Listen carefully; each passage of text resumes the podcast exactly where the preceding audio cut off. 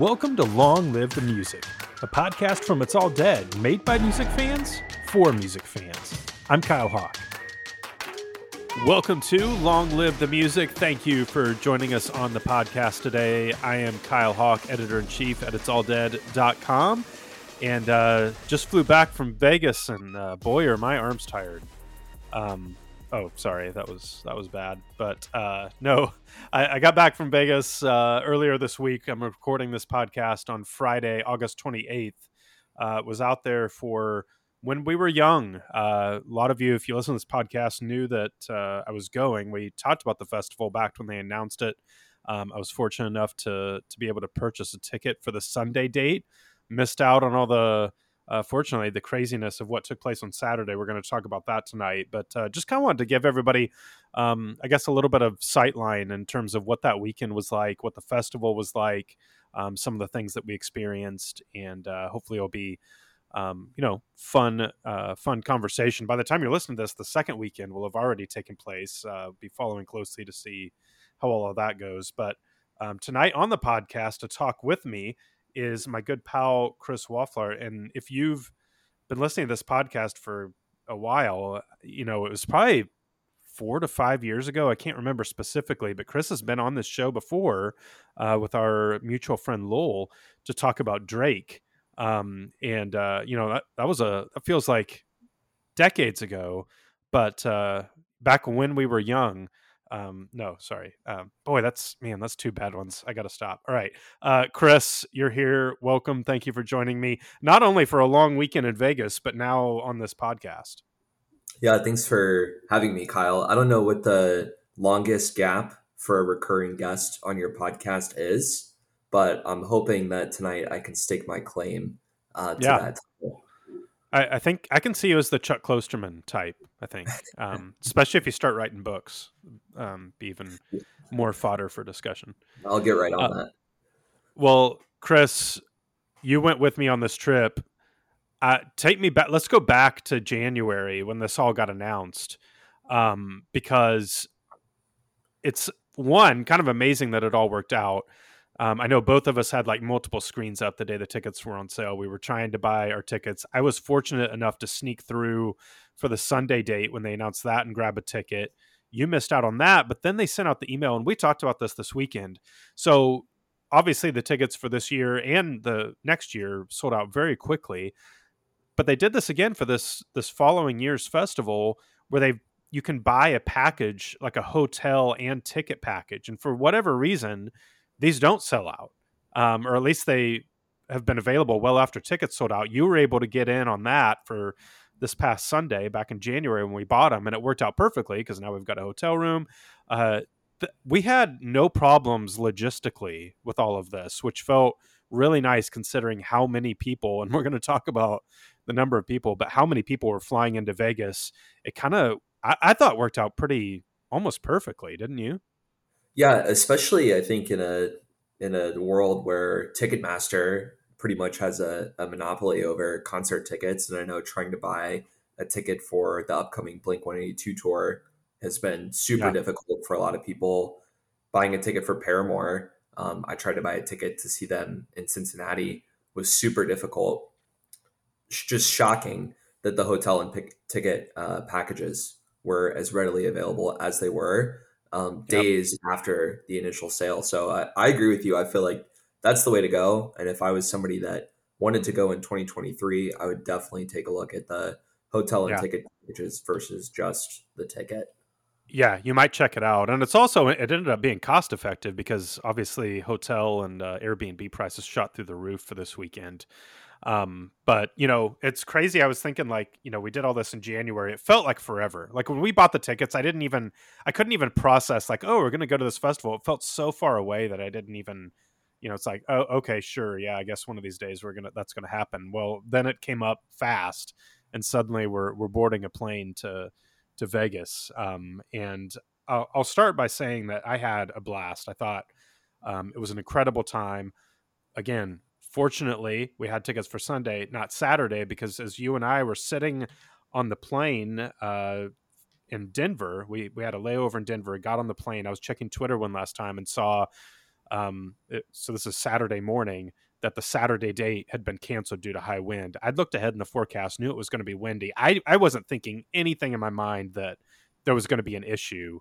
Well, it was. How surprised were you, one, that happened? And then two, I want to talk a little bit about the actual wind so that people can get a feel for, like, this wasn't like a gentle summer breeze. It was probably the craziest wind I've experienced personally. Yeah. And I think, I mean, this happened in a post Firefest kind of environment, right? So I remember when the festival lineup first got posted, the running joke was, oh, this is emo Firefest. And it was the first time they were hosting the festival. So you could probably anticipate that they wouldn't get everything 100% correct. And then as soon as they canceled day one for something as odd as wind, I think in my mind, I was like, oh, crap. What if that happens again on Sunday? Or what if there's something wrong or not adding up here? I knew we would get our money back. I wasn't worried about that aspect of it, but it was, I think, ominous sort of going in. But there was definitely a difference when we got to Vegas. And even when you and I were out and about on the town, Kyle and I went to Stadium Swim, which is sort of a rooftop pool area with a bunch of TVs for sports. And yeah, it's a good thing that they canceled Saturday. I don't know if anybody out there is upset about them canceling Saturday, but I promise you a refund is better than having to go to a festival in those type of conditions. Because one, it would have been totally unsafe. But two, I don't think anybody would have had any fun getting blown around with things probably flying through the air, hats, beer bottles, trash. I mean, it was just awful. It would have been extremely dangerous. And while we're at Stadium Swim, laughing at how insane this wind is, like basically just gripping our seats as the wind is like whipping us and everybody.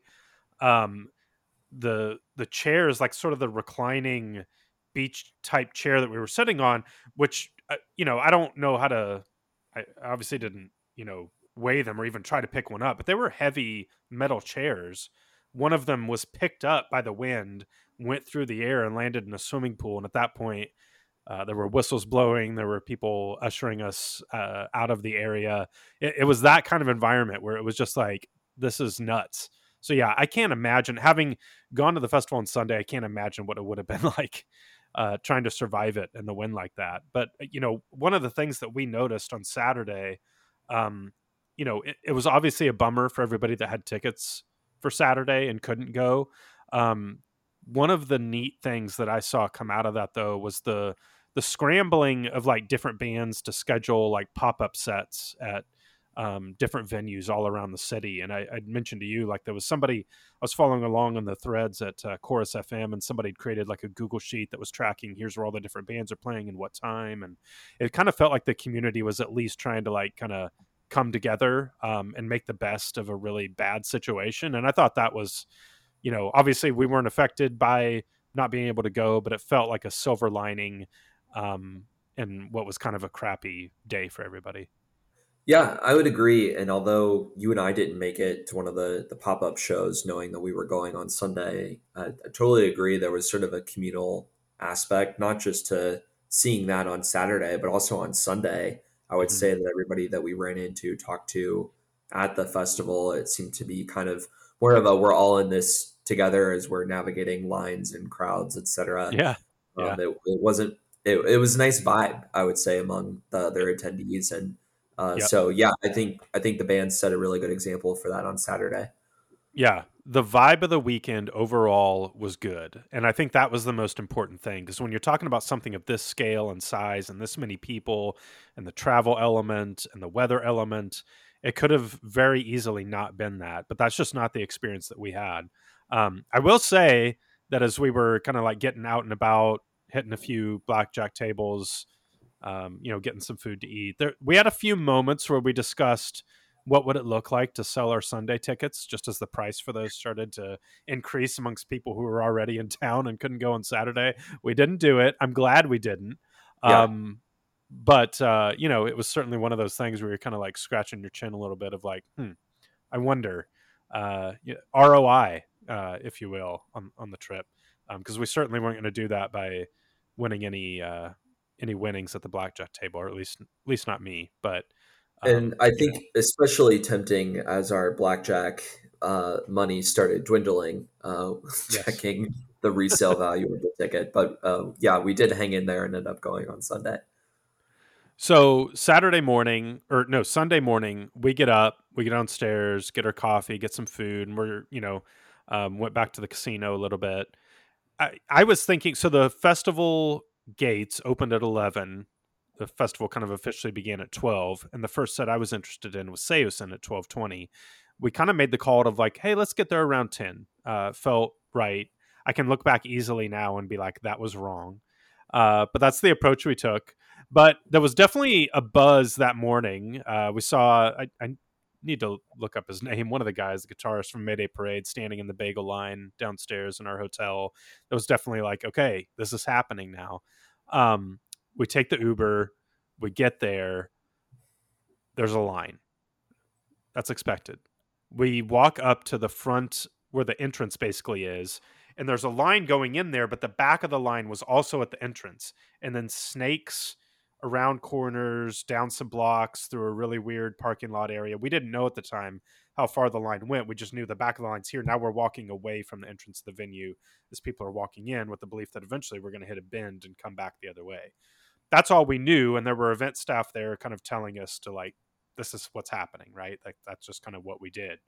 So we're following this line. I immediately was panicked that we're not going to get in at time. Chris, ever the cool cucumber, was saying, "Oh no, 45 minutes. We're no issue at all." It was longer than 45 minutes. We get again back in this weird, almost back alley parking lot area where the the line finally turns around to come back the other way. But at a certain point, the line kind of came to a stop, and then the lines that were next to us kind of like start disappearing. And there was kind of this moment of like, what's happening? One, we're not getting into the venue now in time, but two, it was almost like people had just collectively decided that, like, I'm not waiting in line. I'm just walking in the entrance. And I should say the entrance wasn't like the size of, a door. It was a large, wide entrance into where the gates were. And even at the time when we were at the back of the line by the entrance, I'd even thought, like, what's to stop us from just walking in this giant open mouth that's going to walk us down towards the entry gates? Well, obviously a lot of other people had the same thing in mind. And I found out later, again, thank you to the folks at Chorus FM and everybody sharing their experience on the boards there. There were actually police telling people not to get in the line, to just go in the entrance. So, like, there were all these different, this was the worst part of the festival, in my opinion, was the complete lack of organization around the entry.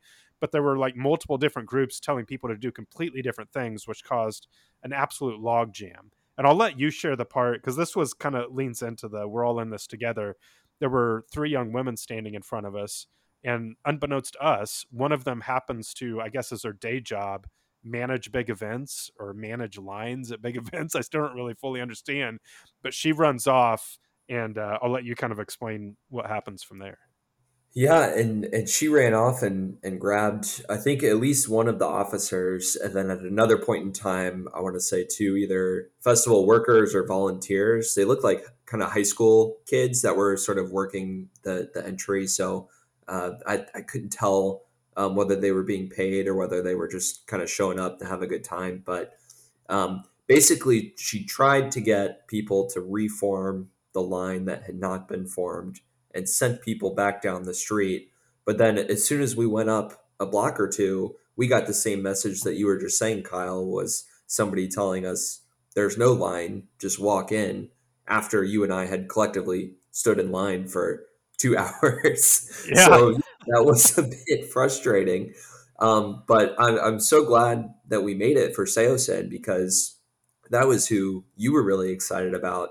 And as soon as we got in, we had probably about 10 minutes to make it over to the stage. We got a light jog on, which was good, I think, for the day to sort of get limber and loose. We got a couple selfies right by the entrance, but we made it, which was great. We made it.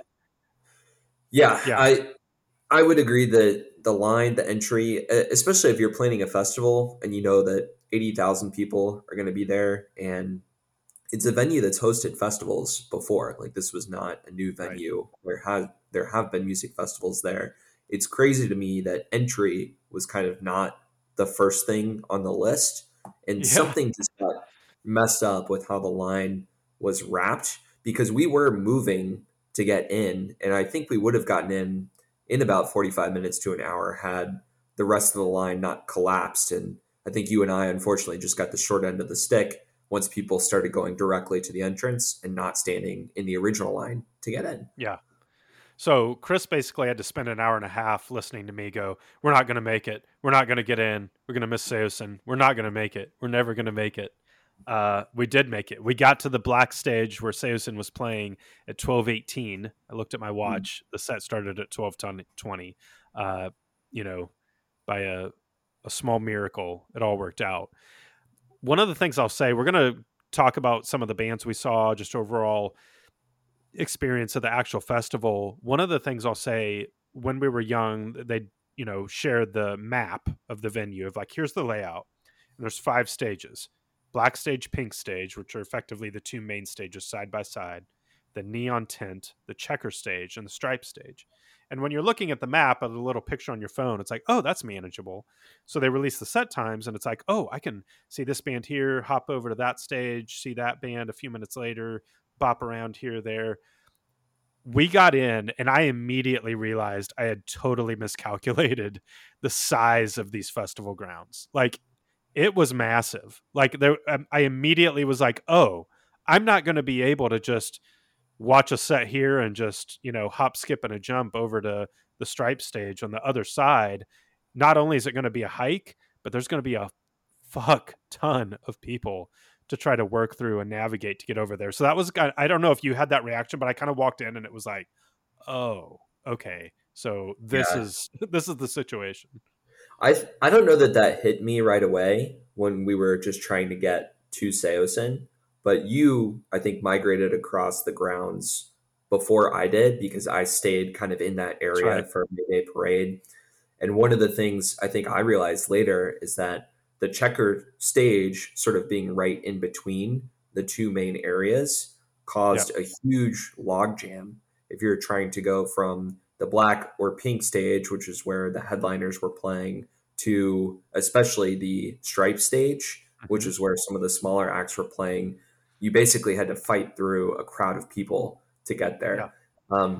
And it's probably common among music festivals. I think anybody that wants to go to When We Were Young, you look at the lineup that comes out and you're like, I'm going to see this person, I'm going to see this person, I'm going to see this person. But when you're actually at the festival, I think we quickly realized that we were going to have to make a lot more choices between those bands than what we originally thought. And that was, I don't want to say disappointing, because a music festival, I think you have to expect that to some degree, but I definitely didn't get to see everybody that I wanted to see going in to Sunday. Yeah. Yep. There were those adjustments. And so, to your point, we get there to the black stage, watch Saosin, and then I'm going to go over to the stripe stage, watch Acceptance, with the plan to come back to the pink stage and watch Boys Like Girls. So I do make it over to the stripe stage to watch Acceptance. And after their set finishes, I'm going back over. And suddenly, so how it's set up is you've got the black and pink stage side by side. And then there's a distance of, I don't know how many yards back, that's like the general admission pit area in front of the black stage, and the same size pit just for VIP in front of pink. Then there's a barricade. Well, by the time I got back, not only was the general admission pit for the black stage full, but behind the barricade was just droves and droves and droves of people. So the spot we picked of like, hey, let's meet up here before Boys Like Girls, I couldn't even find it because there were so many people. So that was kind of that moment of like, this is going to be, I've got to recalibrate here. I've got to kind of readjust my expectations. But it was in that moment. By the way, a couple, I guess, side notes here. The cell service was poor and kind of depended on where there were some areas where there was literally no service at all. Others where it was sketchy, maybe a few spots where you could get decent service. So our communication abilities kind of went out the window as well, which made it a little tricky. But when I made it back over, you were watching Mayday Parade in the general admission pit in front of the black stage, right? Yes. And so I couldn't even make my way over to the behind area of the black stage. There were so many people. So I was standing behind the pink stage, probably 20 yards deep from the barricade behind the pit. And I'm watching from afar on the screen. I can hear Mayday Parade playing and I can see them up on the screen. And I figure, well, I'm going to be watching Boys Like Girls from a long ways out here. So I'm standing shoulder to shoulder. There's people all around me. And my favorite moment of the festival happened. I'm standing there and there's probably like 1 in 20 people that are kind of like paying attention to Mayday Parade. Clearly, like everybody around me is waiting for Boys Like Girls. There's people who kind of like nodding their heads or maybe singing along. And Mayday Parade comes to their final song of their set. They're going to play Jamie All Over, which is my favorite Mayday Parade song. And of course, it's set in Las Vegas. Those opening guitar notes, dun-dun, dun-dun, and then the entire giant crowd of people. I had a dream last night. We drove out to see, like everybody burst into song and everybody sang every word to the, I still get chills like when I'm talking to people about it, because it was, when I think back to like why I wanted to go to this festival, I mean, obviously see all these great bands, but for all of the experiences that I've had in this scene and Warped Tour and this general sense of like community, camaraderie, togetherness, in that moment, all these people who weren't even there to see Mayday Parade, the sudden realization that everybody knows the words to the song and we're all just going to like sing it together as like this giant choir of strangers like bonded in this moment was like, this is why I wanted to be here. And that for me was like the moment that I was like, whatever happens today, this is going to be like the best. I don't know what it was like. I don't even know, like you were far enough up that you probably couldn't even appreciate how far back the crowd went and how like every single person was like suddenly in the moment together like that.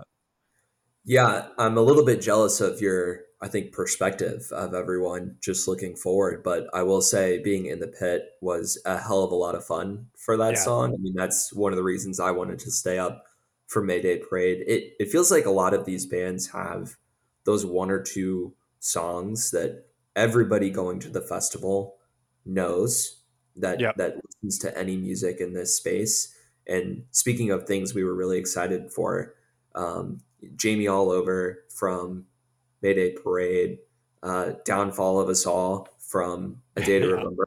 There are just certain songs that I knew going in that I really, really, really wanted to be there for, to sing out loud, but then also to have a crowd of 80,000 people sing those same songs with me at the same time. And I agree, that was just such a cool connected experience that I had multiple times throughout the day, but Jamie All Over was a nice start. I feel like for me, that's when I know you were really excited for Saosin, but for me, that's when the festival really kicked off. I was like, oh shit, I'm here.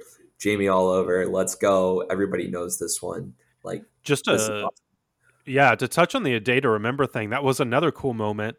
And I knew that moment was coming. I mean, everybody I think kind of knew that moment was coming, but it was still cool. And the reason why was A Day to Remember. So as it gets later towards the evening, all the biggest names on the lineup are now going to be playing back to back to back to back, black stage, pink stage. So you could just be like in the black stage pit and just see everything for the rest of the night. And A Day to Remember was like, I guess Taking Back Sunday and then A Day to Remember. But the cool thing was by the time A Day to Remember had come on stage, the sun had basically gone down to the horizon. So now the lights of Las Vegas are kind of starting to show up all around the festival grounds. And they come out and the da da da da da da, like that moment where it hits and everybody's jumping. And I remember looking around. It was one of those things, I wasn't far back anymore, but I could just see, oh, everybody's over here now. Like everybody's kind of committing the rest of the night. We're just like locked in on this side of the grounds. And that was like, they definitely set it off. That was fun. Like those moments, I don't know. It's just so cool. So I guess now's a good time to sort of talk through some of the bands that we saw. I've got a list here. I kind of, it's funny because as you're walking around, as you're waiting in line for food, as you're waiting in line for merch, and we'll talk about the merch line a little bit later, but there were moments where like you're always within earshot of music. So there were sets that I heard, but I wasn't necessarily like at the stage watching them. I'm not counting that. I just put down a list of here are the bands that I saw all or most of their set standing in the crowd. So Saosin, Acceptance, Boys Like Girls, Anberlin, Glassjaw, Pvris, Taking Back Sunday, A Day to Remember, Avril Lavigne, Bright Eyes, Bring Me the Horizon, Paramore, My Chemical Romance. When I write that down and tell myself, like, you saw all of those bands play in one day, that's kind of like dumb. Like that's an absurd lineup to get to see in one day, and definitely makes the price of admission worth it in my mind. I know we overlapped a little bit, but run through some of the bands that you were able to catch. Yeah, I think of the bands that you didn't mention that I saw instead of some of the ones that you saw would have been Mayday Parade. I saw a little bit of Senses Fail. The Main was in there as well. I got a lot of Avril Lavigne's set. I would say, to your point, I wasn't as close, locked in, paying attention to it, but I was in a position where I heard pretty much the entire thing. And she also brought out a couple of members from All Time Low, which is really cool. Because I remember commenting to you before the festival, it feels like All Time Low should be here. And now they're, of course, confirmed for 2023 as being part of the festival. So yeah, those were a few of mine, but to your point, we did have a decent bit of overlap between that larger group. Yeah. A lot of my early bands, you know, once I got to the last half of the day, it was just, again, those two main stages. But the first half of the day, I spent a lot of time at the Stripe stage. I never was at the Checker stage, but you were there for several bands. I think Senses Fail and The Main both actually played there. So that's interesting. When you were at that stage, what were the crowds like? Because I know at Stripe, it kind of varied. There were moments where it felt like breathable. There was room. It was nice. And then there were sets like Anberlin drew a really big crowd, for example, where it was like, oh, okay, like now this section, because the Stripe stage sort of is tucked back in a corner almost, which kind of made it a nice respite at moments, but it also could fill up. So that was interesting, but I didn't get to experience the Checker stage. Yeah. I mean, the crowds were massive, and I would say that's sort of the tertiary stage, right? If you're ranking the sizes, the black stage and the pink stage are kind of the main stages. The checkered stage is sort of the next tier down, and then you have the Stripe stage and then the tent. So let's say the third biggest stage at the event is the checkered stage. But even that felt like a massive, massive concert. And actually for The Main specifically, I got there one act early just to try and get a little bit closer to the front at the checker stage, which was crazy because I thought going in, hey, they're playing at the third stage. I should be able to show up 10 minutes before the set starts and still get a pretty good spot. But if I had shown up 10 minutes before a set started, I think I would have been pretty far back, to be honest with you. So it was electric that there were that many people there. But yeah, of course, I would have loved to have been closer and have, a little bit more room to, dance around a little bit as I do. But yeah, it was a good experience. I would say we talked a little bit about sound quality. I felt like the checkered stage was on par kind of with everything else as well. Yeah, it fluctuated at times. I mean, Saosin, we commented at the start, and I saw other people talking about online. The sound was weird. I don't know if it was just like the first band of the day. They hadn't like figured out just the right mix from the soundboards. I don't know if it was the wind. So there were sets where earlier in the day where I was like, something's a little off here. But I mean, towards the end of the night, I mean, stuff was sounding really crisp, really nice. One of the things that we didn't talk about that I was thinking about in hindsight, you're on your feet for basically 14 hours. You know, if you're there, we got there a couple hours early and then throughout the entire festival, not to mention I was wearing those checkered Vans, which I decided to take my soft insoles out of to make them more comfortable. It's a lot of time on your feet. And when we got in and you go in the entrance, there's the giant sort of entry thing of When We Were Young. And there was this long, like pink carpet. It's almost like pink artificial turf. And you get in and around each of the stage areas, there was like, they'd laid down like green artificial turf. Everywhere else is kind of like pavement, but it added a surprising amount of like cushion, I thought, to like be able to stand there, and you could even sit comfortably because the black and pink stage areas were kind of like slightly inclined, so if you were further at the back you could sit and still see the stage fairly easily. Just a little note, I don't know, for people that you know, like me, kind of get sore from standing for a while. I thought it was all set up pretty well. Again, given how massive of a venue it was, how many thousands and thousands and thousands of people it was, there were surprising amounts of little things that made it just a little bit more comfortable, I thought. Yeah, I would agree. And just to sort of wrap up the festival logistics component of it, I would also add that I was most impressed that water and bathrooms were easily accessible. That was not something I was expecting. I was expecting a super long line for both of those things. Probably the only other con I can think of that we didn't mention yet that you alluded to was the line for merch, which was unbelievable. And I think the thing that surprised me the most was that there wasn't merch available for sale from the festival online before the festival. So if you wanted something, you had to go there, and it didn't open early. There wasn't an option to shop, you know, the week before. So it led to a merch line that was 1.5 to 2 hours long, which I thought was also ridiculous. Now, did I stand in it? Absolutely. I wanted my shirt from the festival. But yeah, I missed, you know, 1.5 acts just because of that wait. Well, it's interesting. They had like the merch areas for like the When We Were Young festival merch. And then there was a separate tent for just merch from the individual bands and artists that were at the festival. So you kind of had to pick. You stood in line for 1 hour for the festival merch, and thank you for getting me that t-shirt, by the way, so I didn't have to stand in line for that. I ended up standing in line myself for 1 hour for the artist merch to get a Saosin shirt.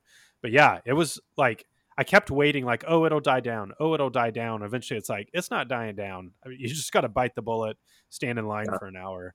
I did see that for this, and again, you're listening to this on Monday, it will have already happened. We're recording it Friday.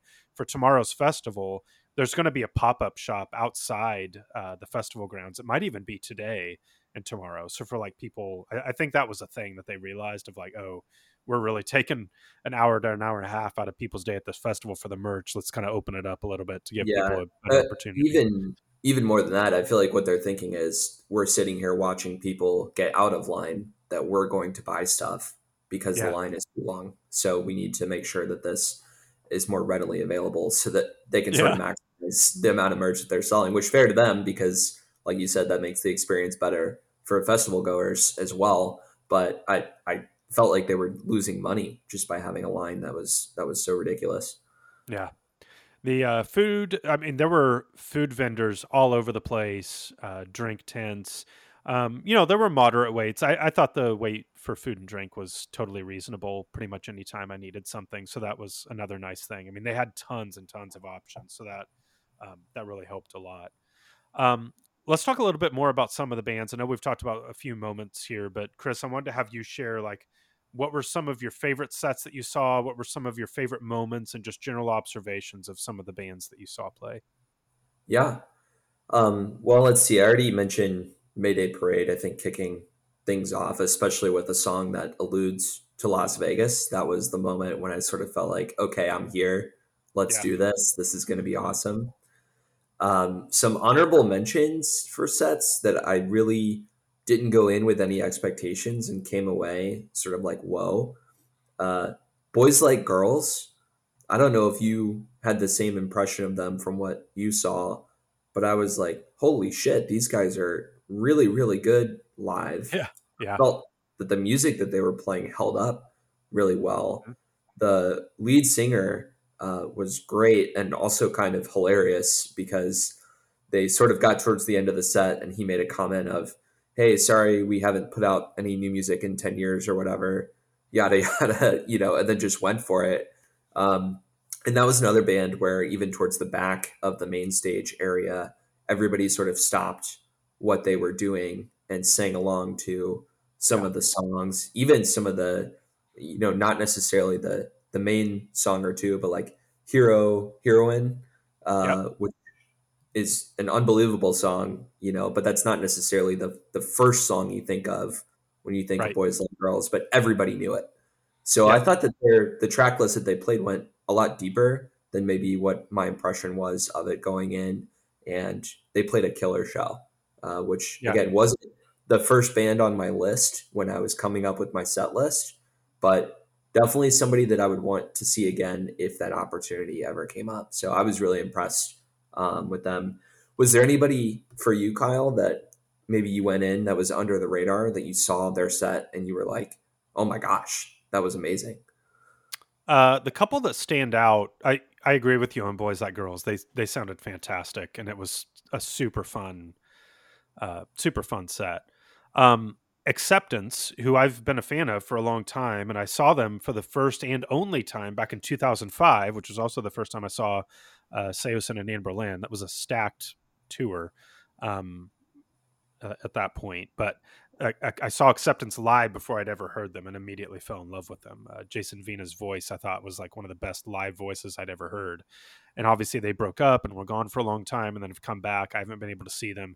Seeing them again, I kind of went of like, oh yeah, Acceptance, I like them. And then watching them, I was like, oh yeah, like Jason's voice is just so good. This band is so tight still. They just sounded incredible. And it was cool to see the turnout they had for their set. I thought I was kind of surprised that, like, oh man, there's a lot of people that were here, and they played a lot of, almost the entirety of their set list was from Phantoms, their one full length album before the reunion. So that was super fun. And then I thought that I was going to enjoy Avril Lavigne, but her set was way more fun than I was expecting. I was going to say the exact same thing. That was sort of my next under the radar act, where she really, it seemed like, just leaned into, hey, this is when we were young. This is this era. This is this time. And I'm just going to go for it. And we're going to have a blast. Did you get that vibe from her? 100%. Like, she was there to just have a good time, and almost like, I don't want to say make light of all of it, but just have a lightness and a breeziness to the whole setting. There was nothing self-serious about it. It was just like people were straight up like partying too down in the pit area, which was a lot of fun. You mentioned All Time Low came out. They played All the Small Things by Blink-182 together, which was also kind of a fun moment of two artists that's not their song playing this other song that's kind of seminal to the pop punk scene. So that was cool. And then my highlight, so much for my happy ending. A song of hers that I love that I didn't even know would make a set list like this, and sure enough, she played it. So yeah, those were the two like that really, I think, kind of stuck out to me. Tell me a little bit about, you said you caught some of Senses Fail set. I wasn't able to see any of that. What was the energy there? What was the crowd like? Yeah, I caught, I want to say probably their last 3 or 4 songs, and that was another band that was on the Checker stage, which is that third stage that still drew a massive crowd despite not being kind of a main stage act. And again, it feels like every Senses Fail fan was there. Everybody knew all the songs. Everybody was in it. Especially Can't Be Saved. People were screaming that one, including me, who, admittedly, I'm not a huge Senses Fail fan, but I love that song. And that was another one that was really cool to kind of sing with the whole group of people who obviously adore and love this band. Yeah, that's awesome. A couple other notes from some of the early sets. Anberlin drew the biggest crowd I saw at the Stripe stage, which surprised me. I've seen them probably 10 or 11 times at this point, but it's always a blast to get to see them. Glassjaw, you heard me talk your ear off about this. Glassjaw has been my biggest bucket list band for, gosh, I don't even know how long at this point. I mean, going on probably 20 years that I've wanted to be able to see this band live. I've never had the opportunity, and as years have gone on, it gets harder and harder to ever even have a chance to see them live, whoever you are. They were kind of one of the oddball names on this lineup. And they drew the smallest crowd of the day of any stage that I was at, but it did not bother me at all. It was so incredible to finally see them. They sounded amazing. Daryl Palumbo, even into his 40s now, is still just like an unbelievable vocalist. His ability to transition from sing to scream. And they rocked it. It was, I got to be right up near the front of the stage. It was just, I was just smiling the entire set. It was it felt like such a long time coming, and it was everything that I could have hoped it would be. I mentioned I also got to catch Pvris at the Neon Tent. Lynn Gunn may have had the best vocals of the day. Her voice is just incredible. It was a party. There were a ton of people in that tent area. And it's not, we're not talking about like a little tent. It's like a big structure, you know, tent in air quotes. So it can hold a pretty decent amount of size, pretty decent size crowd. Yeah. And people were jumping and dancing. That was super great. So right after that is when I move over to the pit area in front of the black stage for Taking Back Sunday and Join Up With You. And that, one, great call by you. You had the right idea. You can get into the pit area in front of the black stage. And then all you have to do to watch the pink stage acts is just like turn your body 45 degrees to the right. And you can see everything that you need to see.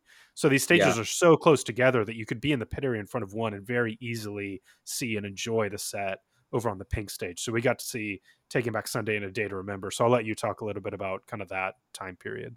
Yeah. And even just to set the scene, it was essentially the main stage area, the pink and black. It was essentially one big stage that they sort of cut in half. Yeah. So when one act would go off, another act would go on and vice versa. So there wasn't really the 30-minute lull between sets. Correct. I mean, it was one after the other, which was, I think, definitely a selling point. But the other thing that I'll mention is the VIP area. So if you upgraded and got a VIP ticket, that was sort of the pit area in front of the pink stage. So the barrier by the black stage area is pretty far back. So, yeah, as you said, I think the best strategy if you wanted to be close to the act was to go in to the black pit area and then kind of gravitate towards the right side of that to see the acts on the pink stage, which I think everybody else picked up on as well. Uh-huh. You know, I thought we were going to be the only ones to figure that out, but no, I think Taking Back Sunday sort of kicked off the evening slate, which was, hey, we're going to camp out in this area as long as we can and try and ride it out through My Chemical Romance at the very end. But That for me was sort of, like I said, the kickoff of the headline acts. Yep. Throughout the day, there were sort of disparate shows, and I think a lot of people were bopping around between the checkered stage, the striped stage, the tent, etc.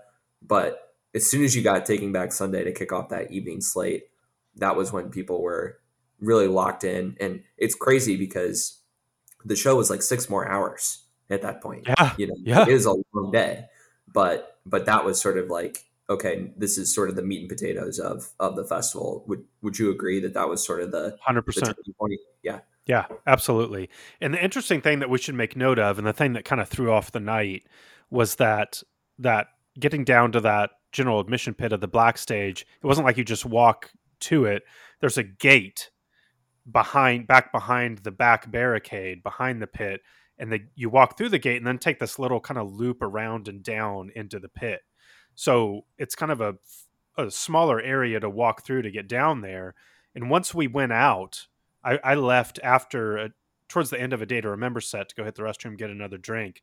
Well, it was packed full of people trying to get back down into the pit area, and they were only letting people through a couple of a time. So it created this like really intense log jam where it was the only part of the festival where I was like kind of scared, because I was like, it's one of those things where you're moving as the crowd is moving and you don't have a choice.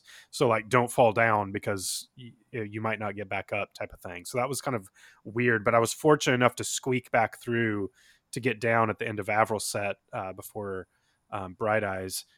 You unfortunately came out and then weren't able to get back in, but it was that was the one bad thing about having all the big acts at the same side of the festival going back and forth on those stages for the rest of the night, is it created that really kind of an impasse type situation.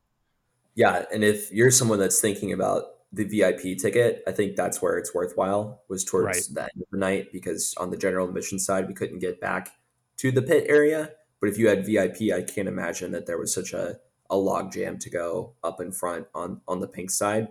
And I did try, I'll mention too, for people that are thinking about going, like, for 20 minutes to get back into the pit area. And it was like Kyle said, you're sort of lurching forward as a group of people, not so much walking.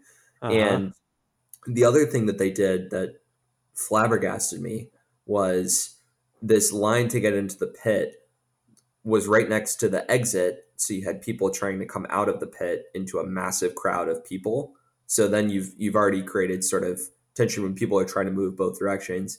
And it was right next to the line for the women's restroom right there, which was the closest bathroom for the pit area. So there's sort of three separate lines converging all in one place with this absolute mass of people that are trying to push their way into the pit area. And I agree with you. That was the only time during the festival for the amount of people that were there that I really felt sort of like unsafe or uncomfortable. Yeah. Like squeezed in shoulders, it was pretty intense. I did have a moment of being scared. And by the way, it's pitch black at this point too, which also creates another kind of level of weirdness and uncertainty. But like I said, I was fortunate enough to kind of squeak back in there for Avril's set. Bright Eyes, Conno Burst was extremely drunk. So that was interesting for their set. But then the final three acts of the night. So there's three giant sort of screens showing what's happening on stage for everybody, you know, far enough back that it's hard to see the stage. There's two on either side of both stages and then one in the middle. And Bring Me the Horizon came out. Well, they did, before they came out, one, they'd set up sort of an a extra sort of, I don't know how to describe it, things on stage for them to stand on, like sort of a, you know, layers. Boy, my words have gone from my mind here, but basically it's like little mini stages on the stage that have LED lights. And then on the screens that start playing like a video that was basically almost like it's running a computer program and scanning the crowd and like kind of like setting up. It was really cool, but they come out and the whole set was basically like set to this like running computer program thing. So now not only are the screens like showing the camera shots of what's happening on stage and what's happening in the crowd, but they've added additional elements to the screen to kind of like tie it all together. I thought hands down, it was the most just tight, awesome, spectacular, eye-catching, jaw-dropping set of the entire day, just from the production value. I was literally blown away. And I've talked before about how far that band has come since their early days, but it felt like a moment of like coming back home to this festival, but Bring Me the Horizon's a different band than what we remember. And I can't say enough about how fun I thought their set was. And then right after that, you've got Paramore on the pink stage. They come out and immediately start with All I Wanted Was You, which they've never played live before. Haley absolutely crushed it, brought the house down vocally. And their set was a blast. I was surprised that it leaned heavily on tracks from Brand New Eyes and the self-titled. I didn't see that coming. Like, they only played two songs off of Riot. But nevertheless, it was fun. They even played the song from Twilight that's not Decode, Caught Myself. But I think one of the most interesting moments of the entire festival happened during their set, and that was Haley kind of giving a speech, I guess, for lack of a better word, or sharing her thoughts on the scene. And it kind of was like going back of like, here's what this looked like in the beginning. And, you know, the ideas of inclusivity and a safe space that by the time Paramore came onto the scene in 2005 was no longer a safe space. If you were a young woman, if you were a person of color, if you were, you know, from the LGBTQ community. And so it was a sobering moment for everybody. And I think we've talked about it so much on our site and on this podcast about the toxicity of this scene and a lot of all of the bad stuff that came along with it. And I thought Haley's speech was really powerful in that regard of just highlighting like, hey, we're all here to celebrate this special thing that we were all part of, but let's not forget that this wasn't always so special for everybody. And we've still got a long ways to go to be where it needs to be. And I thought that was a needed, sobering moment for the festival amidst an incredible set from them. And so while Paramore's playing, you can see on the black stage that there's all these people and they're like building a set on the stage that ended up looking like almost apocalyptic. Like there was a building that was kind of like falling apart and rubble and a upended vehicle. And it was definitely the biggest thing on any of the stages like that.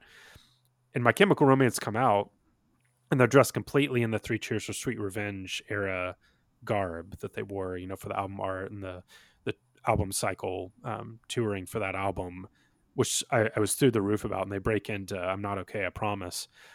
And as I'm watching this first song, I'm kind of like, what's going on here?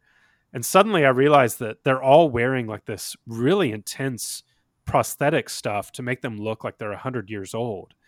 And in between songs, Gerard is like speaking into like a microphone that's garbling in his voice, and he's almost acting senile and speaking gibberish. At one point he was like, thank you, Utah. They were definitely leaning into, I guess, their own joke of the when we were young and the nostalgia around all of this. That was definitely a very My Chemical Romance thing to do.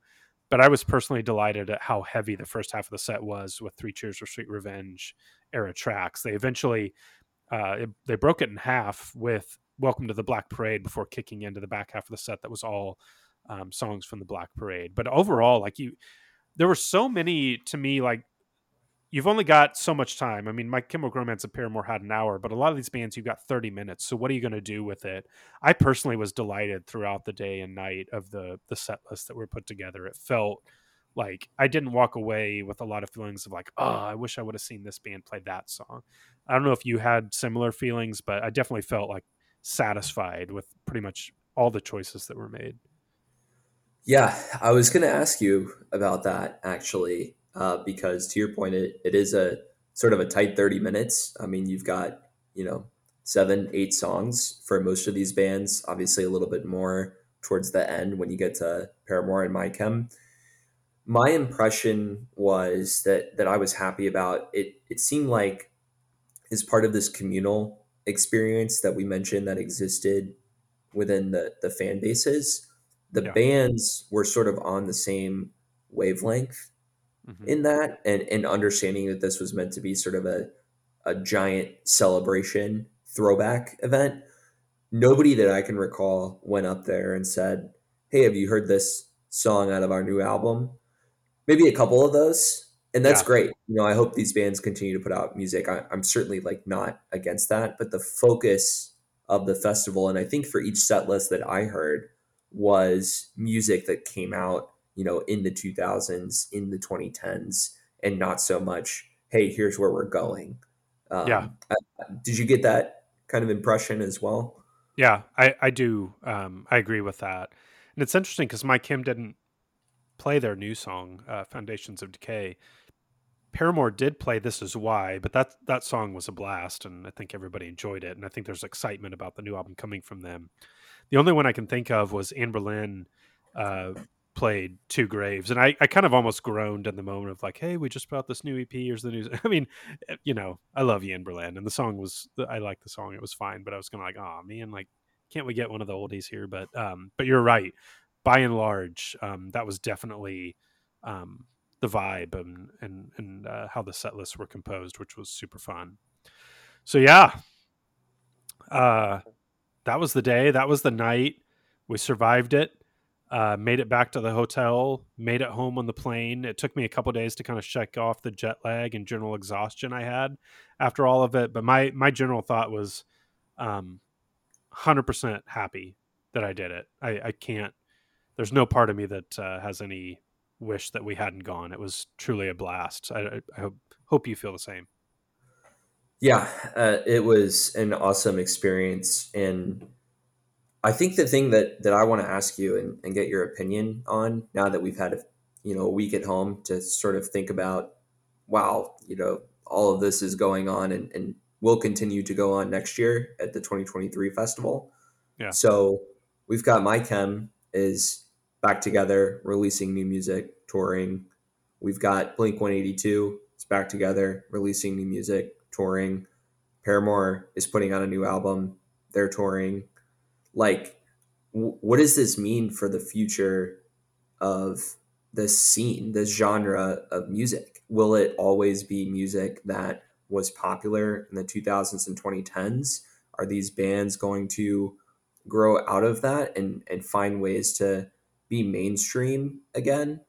Or are there going to be sort of new artists and new bands that come out and replicate the style, sort of in the vein of Olivia Rodrigo, right? How she sort of became super popular, but I think in part it's because she sounds a lot like Paramore, and a lot of people made that connection. There's sort of this revitalization that's going on, I guess I should say.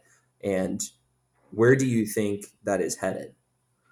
Well, glad you asked. You know, we talk a lot about that. That's almost the reason for It's All Dead's existence, right? I mean, you know, I'll say that back when we started the site in 2013, it kind of felt like steam was running out. But Fall Out Boy came back, and suddenly they were, you know, top 40 radio band, which is something that we hadn't really thought or envisioned for them. They reinvented themselves. We saw Panic at the Disco do the same thing. I guess my take is that there was a point where I thought there was a shelf life to all of this, and everything else was just nostalgia bait. And I think the nostalgia play is always going to play, and it worked for When We Were Young. But if we saw anything this past weekend, people are willing to come out and spend their hard-earned money on this music. And not just for the sake of feeling like it was back in the day, but because we still appreciate what these bands are doing. And there's room enough for everybody. There's room for Olivia Rodrigo. There's room for Billie Eilish. There's room for Paramore and My Chemical Romance. And I think the streaming era is part of that too, right? What we can consume and what we do consume has increased. And as a result, bands that are able to continue to evolve, willing to reinvent themselves a little while still kind of honoring who they are, that audience isn't going anywhere. We're still here. We're still interested in hearing these songs, and we're still interested in what else there is to say. So for me, you know, if you talked to me 10 years ago, I would have been like, you know, well, this is all going to die out and go away. And we even thought that when Warped Tour finally ended, but that just hasn't been the case. I think there's a community of people that's still invested in the music and is going to keep coming back. So that's how we ended up with 3 days with this festival. It's how we ended up with a whole nother festival next year. There's going to be more and more of this. And yeah, I think it's, even though things have changed, I think the music is still just alive as it's ever been. And if anything, this past weekend gave me even more confidence that this is a pretty cool place to be. Yeah. Does Warped Tour come back? I don't think so. That's another thing we've talked about. There's a lot of baggage with Warped Tour that probably doesn't need to come back. But I think what we've seen is other things coming in that have sort of taken its place, whether it be a When We Were Young, whether it be what Riot Fest has sort of grown into in recent years, Sad Summer. There's all kinds of different festivals and things like this. Plus it's still, you know, a strong community of touring bands. So I don't even think we really need Warped Tour. That I also kind of felt that way with When We Were Young. Like, I don't know what Warped Tour would offer me at this point, other than it's coming to your city versus you having to go to Vegas. But the experience we had was like Warped Tour times 10. It's almost like, it's the closest comparison, but you almost can't compare it because this was so much bigger and so much better, in my opinion. So yeah, who knows? I guess never say never, but I don't know that I need Warped Tour at this point. Yeah, I hear you on the baggage that exists with Warped Tour, and I think some of the underlying toxicity that you mentioned earlier that Haley Williams talked about. But you have to, if you're an executive or if you're somebody that owns the rights to Warped Tour, and you look at When We Were Young, which sold 80,000 tickets over 3 days for a festival, completely sold out, you have to be kicking yourself, right? Because essentially when I think of Warped Tour, I think of, this is sort of our market, our opportunity. We went away, there was a void, and somebody else sort of stepped up and met that need in a way that I really feel like they had the brand recognition to do. So I actually think that it will come back in some form or fashion, not only because this music and this genre is having this moment, I think, in 2022, but also there's just such a brand recognition that exists with Warped Tour that's synonymous with this scene. And I think you're seeing some of the negative elements of that, and I totally understand where you're coming from, but I think the overall brand is still there. It still exists. And for me, I would expect them to do something within the next 2 years to basically capitalize on this opportunity that exists.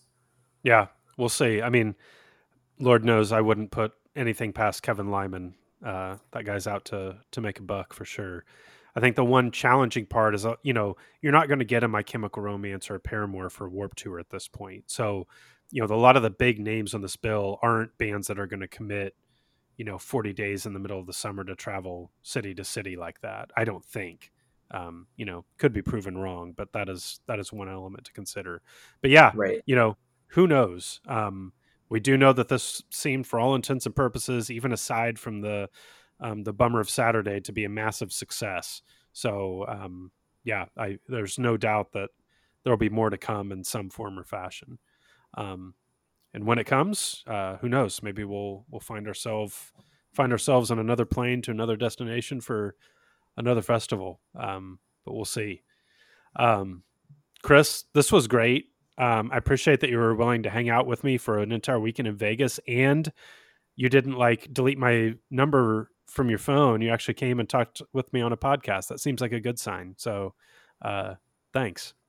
Yeah. Thanks for having me. The trip itself was a blast, and I'm glad that we got to sit with it for a few days and kind of come back together and sort of a meeting of the minds and figure out what the hell happened. 'Cause it was great. Absolutely. And we got to get Drake on one of these lineups eventually too. He'd fit, right? Pink stage, do you think? I don't know. I think he would commit to Warped Tour during the summer. That seems like there you go. All right. Well, Chris, thanks again for coming on. Thank you to everybody for listening. Come check us out at itsalldead.com. We are rapidly heading towards the end of the year here. We're going to start putting our heads together on our end of the year list. There's been so much great new music that's come out in recent weeks, including Taylor Swift, Carly Rae Jepsen, Architects. I almost can't keep up, but we're going to do our best. The 1975, Chris's favorite band. So lots of good stuff happening. Thank you for spending your time with us. That's going to do it. I'm Kyle Hawk, and we'll catch you next time. Thanks for listening to Long Live the Music. If you like our show, come find us on Twitter and Facebook @It's All Dead. And of course, come visit our website, itsalldead.com.